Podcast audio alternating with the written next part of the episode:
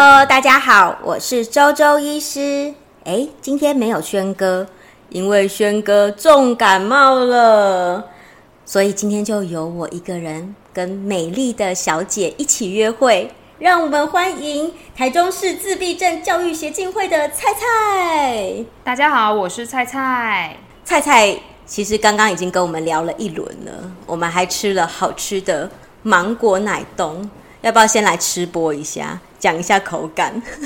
这个对我来讲有一点困难呢。我想一想，刚刚他们选的芒果是真的选的蛮好的，而且呢，那个奶酪的部分非常的滑顺。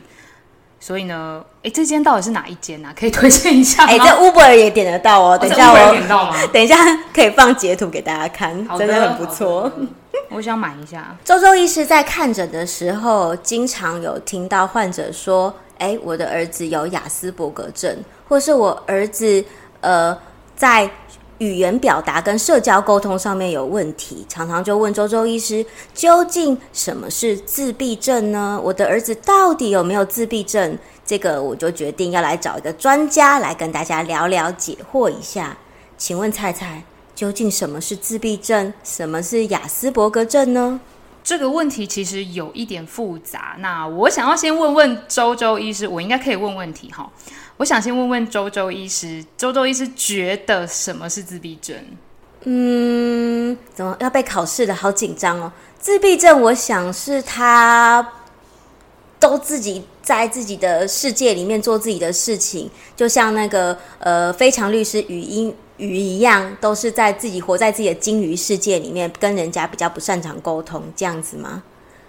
我们诶，这个答案呢，我给八十分，就有八成呢是说对了。那其实我们在呃自闭症的服务里面啊，自闭症它基本上就是它会有三种特质，一种就是它的语言，你会发觉到说它的语言发展可能比较没有这么好。好或者是说他在社交上面会有一定的障碍，再来就是他们通常会有固着的行为。什么样叫做固着行为呢？比方说你会发现他会反复做同样一件事情，或者是他的兴趣会特别的单一。对于某一个，比方说他很喜欢飞机。他就会很努力的去研究飞机，他每一天都要看飞机的相关资讯，他手上要有飞机，这种就是他特别固着在飞机这件事情上面。那但是呢，有一个呃，有一种自闭症比较特别，叫做雅斯伯格。那我相信雅斯伯格反而是大家比较常听到的一种自闭症。菜菜菜菜，我有个问题想问，请说。如果我是一个宅男，我也不想要跟人家讲话，然后我每天都只想要玩我的模型，然后我也不喜欢跟人家沟通，那我也是自闭症吗？这程度上有什么差别吗？我觉得现在的人好像越来越有这种这样子的倾向了耶。差别是你是先天的障碍，还是你后天的选择？哦，所以宅男是自己选择要当宅男。对、啊，我会被攻击。对，这个这个，我们现场的观众就 一半有中枪。应该是说，我觉得每一个人或多或少都会有一些特质。比方说，当你专注于自己，像我很喜欢看小说。当我专注于我看小说这件事情的时候，我就不会顾及别人的声音。我在看小说的时候，我的世界就只有我自己。可是这是我的选择。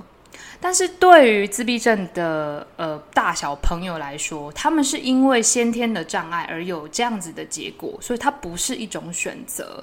那亚斯伯格的状态又比较特别一点，因为亚斯伯格的状态，你会发现他们的语言一般没有问题，他的语言发展上面通常不太有发展迟缓的状况，他可以跟你进行一些对话。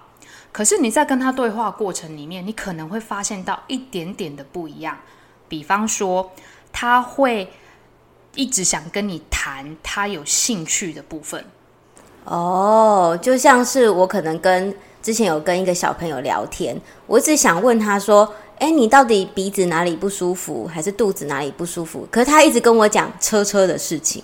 没错，周周周周医师，看看我的车车，我车车怎样？我今天拿到了什么车车？他完全没有在听我讲什么，也没有要回答我问的问题。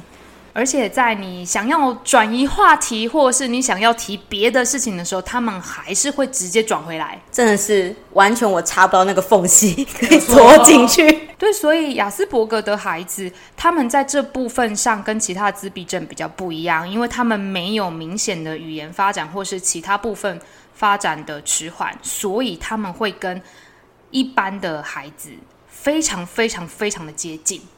他们比较明显的就是他社交部分真的不行哦，所以他跟自闭症比起来，雅斯伯格症在口语上面表达是 OK 的，可是在，在呃社交技巧或者是在固着行为这上面还是存在的。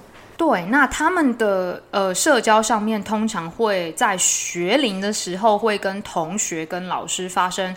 比较多的冲突，因为他跟大部分的自闭症的还是比较比较接近的部分，就包含说他其实没有同理心。什么是没有同理心？听起来好可怕哦！是一直是说他没有同情心吗？呃，这个这里的没有同理心的意思，比较像是他天生不具备同理的机能。比方说，我们看到班上有同学在哭，大部分的其他同学会去安慰他，去问他说：“为什么你要这么伤心？不要哭了。”可是雅斯伯格的孩子，他可能直接就会跟这个同学说：“有什么好哭的？”因为他不能理解为什么要哭，他不是故意的，是因为他不能理解这件事情，他天生不具备这样子的功能，或者是他可能会在上课的时候直接举手说：“老师，你这里讲错了。”哦，他没有办法读空气吗？对，他们阅读空气的能力很差，所以老师跟同学就会觉得这个人怎么这么白目，我们不要跟他做朋友。所以说他其实并不是不善良，或者是说他很难搞，可是就是他自然而然，因为他自己的某些特质，就会发展出这样子的外在的行为。没错，所以我刚刚会提到选择的问题。他是天生不具备，他没有办法，所以他是一种障碍。他不是后天选择说我不去安慰他，我要用言语刺激他，都不是，是因为他没有这个机能，他必须透过后天的学习让他拥有这个机能。所以我们可能要了解，可能亚斯伯格症或是自闭症的小孩，他可能不是故意做出这样子的行为，而是他们。天生在某一个地方，他的障碍造成他会这样的。其实这算是障碍吗？他是障碍，他就是先天的障碍，所以他还是他们不管在学龄间或是成人都蛮辛苦的。虽然自闭症在中重度有中重度的辛苦，但雅斯伯格或是呃轻度的自闭症也有他们轻度也有他们的辛苦，就包含说在求学的过程里面，他可能。同才间的相处不是很好，跟老师会有呃蛮多的冲突，然后其实，在工作上面就有蛮多是跟同事还有上司的冲突。所以说，其实，在雅斯伯格的或自闭症的小朋友身上，或是他的家长身上，其实，在社会上其实是蛮多的困境的，很很多困境，因为尤其是出了社会之后，不太会有这么多的主管或是同事。会有这么大的包容性，那尤其是亚斯伯格的孩子，他们有自己的坚持跟自己的自己的公平，那他们会想要按照这个公平或这个原则去跑，那很容易跟上司的指令有冲突。哦，那这样听起来，如果以一般平常，比如说。呃，亚斯伯格症的小朋友的同学，或是老师，或者是雇佣亚斯伯格症的老板，对我们而言，那我们是不是就觉得，那我们就不要录用这样子的人就好了啊？会不会变成有这样子的情况？其实会有，我们之前有服务过几个个案，他们都是在职场上最多就做一个月，然后就很很难去进到下一个职场，因为他做几个月之后，其实他会退缩。然后他会开始抗拒，最后就不进入社会。但我们也有适应的很好的雅思，他在求学过程里面，妈妈就一直训练他的弹性，一直去告诉他说：“呃，在这个社会上有很多不同的标准，不是只有一种标准是你唯一可以依靠的。那在求学过程里面，他是这样不断的训练，后来他在工作职场上其实做的还蛮顺利的。其实我会问这个问题，就是我相信所有的小朋友，或者是甚至各个的人，每个人都有自己的闪光点。只是说，我们不能把它放在同一个立足点，希望他大家都发展得很好。比如说，像亚斯伯格症或自闭症的小朋友，他身上的闪光点，我们要怎么样发掘他，或者是让他放在他对的地方，让他发光发亮呢？所以，这个这是周周医师一直很期待看到这个社会的包容性或是多元性可以更多，让每个人都可以在。不同的地方可以发光发亮。其实，呃，我们有一些就算是中度自闭症的孩子哦，因为他们有蛮蛮呃具体的固着的特质，所以他用在工作上就是他非常的一板一眼，他能够照着 SOP 的做法，然后完全不漏的做这件事情，所以他很适合当作业员。哦，他是一个非常。高效率的作业员，对，而且他不会迟到早退。哇塞！因为他们很固着，他要在那个时间就到，他要在那个时间才走。然后呢，哦、他一定要按照这一个标准哦，这一个 A 东西一定要放到 B 的孔，一定要放的好好的摆正。所以，如果我是他的老板，我可能不能期待他做客服的工作，可是我可以让他。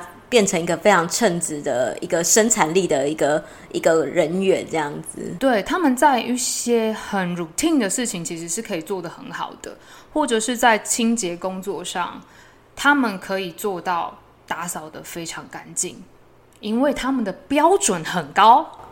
哦。他们看到别人看不到的东西，没错，而且其实有蛮多，呃，这个是中度，呃，中度轻度的典型自闭症，他们可能在就业上的优势。那如果是雅斯伯格或者是有自闭症特质的这一些大孩子们，其实他们有更多可以做的事情，因为他们很固着在自己的兴趣。那如果他的固着的兴趣是可以发展成一种专业或是专长的话，其实对他们就业就很有帮助。那像是某一些在实验室里的人员，他们不见得要跟别人接触，他们就不需要很好的社交功能。哎、欸，我这个要听到，我要讲一下我那个大学同学。我有一个一个大学朋的同学，他就发现他对人群是有恐惧症的，所以可是他非常的极其的聪明，是那种科学家的那种精神。他后来就当一位病理医师。对啊，其实。很多工作，它现在现在这个，尤其是现在疫情后啦，我觉得在社交的功能上又减低了很多。你不见得需要很大量的社交需求，可是他们能够把很专业的事情做得很好，而且因为他雇主的特质，他没有兴趣去知道别的事，他只有兴趣在他专业的事情上，他就可以发展成一个很厉害的专家。哦，就是像天才这样子。对，因为他们就很专注，所以其实，在一些专业专业度非常高的，有让他们有兴趣的医师或是律师的职业里面，有一些确实他们是有自闭症的特质的。他他没有确诊自闭症，但他是有那个特质的。我相信有蛮多的科学家或者是很多专门的人士是带有这样子的特质的。其实周周医师都开始怀疑自己是不是也有一点自闭症。我觉得周周医师可能没有什么社交上的问题啦。好，那个我想刚刚都讲了很多是大孩子，可是其实现在还蛮多。我觉得亚斯伯格症的特质不一定是确诊，可是这样特质的小孩子是越来越多了。所以我们当爸爸妈妈都很担心。那我既然这是一个。障碍，那我们从小就必须要带他治疗吗？还是就接受他呢？我们要怎么样帮助他呢？因为感觉他们在社会上、在学校啊，甚至在补习班、营队里面，都其实受到了很多的挫折。比如说，我之前就听到一个小朋友，他去夏令营，他是小学一年级的小朋友，去夏令营。然后才去了两天，就是因为太喜欢专注于自己做的事情，没有办法配合社团活动、社呃团体活动，就被退货了。妈妈就很沮丧。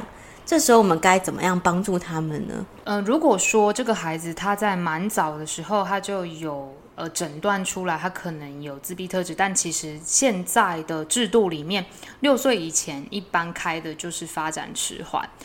那有了这样子的诊断呢，我们一概会建议他应该先进入早疗的系统，让早疗的系统去协助他，不管是认知、职能、语言等等的，都应该要接受早疗的协助，然后让他可以在不同的能力得到一定程度的的。支持跟成长。那我们其实有蛮多的个案，是他在很早的时候，医生就有开发展迟缓，然后有跟他说他可能有自闭症的特质，或者是有泛自闭症，或是自闭症倾向。好，有一些有这样子。那他经过了早疗之后，其实他的状态跟一般孩子差不多，你看不出来还有什么有什么不同的。那在确实他在学龄间还是会比较辛苦一点，可是。在其他的适应部分来讲的话，都还蛮好的。那其实，在自闭症的孩子，就是他们的弹性真的是比较差。这里讲的弹性是，他们比较没有办法接受改变这件事情。我们已经既定好的行程不可以改，我们已经决定好的路线不可以改，改了就生气。蛮多是因为他缺乏所谓弹性。的部分，那他这些事情都是可以在生活中训练的，就是爸爸妈妈在家里可能遇到要改变的时候，是可以提前告知他的。临时性的改变对他们来讲是很冲突的事情，所以你可以提前告知他。提前告知之后，你可以做一张规划表给他，让他用视觉的方式去提醒自己说：对，有些事情被改变了。让他慢慢的接受，你越早提前告诉他，他爆炸的情绪就会越消退。我觉得事前先说好游戏规则蛮重要的，比如说哦，我们明天就是要做什么事情，比如早上做什么事，中午做什么事情。可是我觉得可以提早告诉他，比如说我们要去爬山，可是如果下雨的话，我们有什么备案？如果有提早跟他讲，他脑袋里有这个东西的时候，他遇到这样的状况的时候，他的弹性比较能出来。没错，如果下雨怎么办？这件事情很重要，就是你有提早告诉他，可能有突发状况会发生。那这个突发状况会不会发生，我们还不知道。但是我先告诉你有这个可能性，那我们可以怎么办？让他有点心理准备，其实对他的适应是很有帮助的。从一些小小的事情开始做起，他未来在不管是求学或是融入社会都会比较顺利。可是我们可以这样子对待自己的小孩，或是我们身边亲近的一些有自闭症特质的人。可是我们怎么能期？我们有时候真的很难期待这个世界是对他很友善的，甚至我们也会很担心。比如说，刚刚蔡蔡有讲到，呃，早疗补助啊，或者是一些呃做鉴定。其实很多爸爸妈妈是担心，如果他去做了这个鉴定，他的一辈子就被贴上了一个标签，他永远好像是一个不正常的孩子。嗯，这里我们可能要讨论一个一个观念啊，因为我会跟家长说，标签这种。这种东西怎么样？每一个人身上都会有很多的标签，不管是因为你胖，你家比较穷，或者是你可能是呃比较弱势的家庭，每一个人他身上都会有不同的标签，差别就只有你怎么样看待这些标签。那鉴定这件事情，他可能拿特殊生身份，他是他其实不是一辈子的。他求学阶段结束就没有了哦，所以他假设我我是一个雅斯伯格症的小朋友，我被鉴定了。可是我如果我出去求学的时候，我的老板可以看得到我是曾经是雅斯伯格症的生。未完待续，敬请期待下一周哦。